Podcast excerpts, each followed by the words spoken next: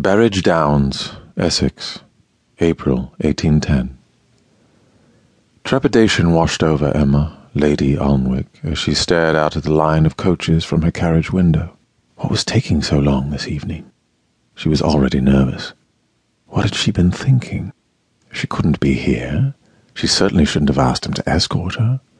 And every moment that stretched out before they reached Lord Longfield's estate, the more she was certain she would be caught, found out, publicly ruined. Lift your skirts, Emma. James Armstrong, Earl of Haswell, called from the darkness across the coach. She gulped. Was she really going to do this tonight? I said, he began, his gravelly voice laced with a bit of determination, lift your skirts, Emma. My, my skirt? she asked like a ninny. That had been their agreement, hadn't it? He'd take her to Longfield's Le Débauché masquerade, and she'd do whatever he asked in return.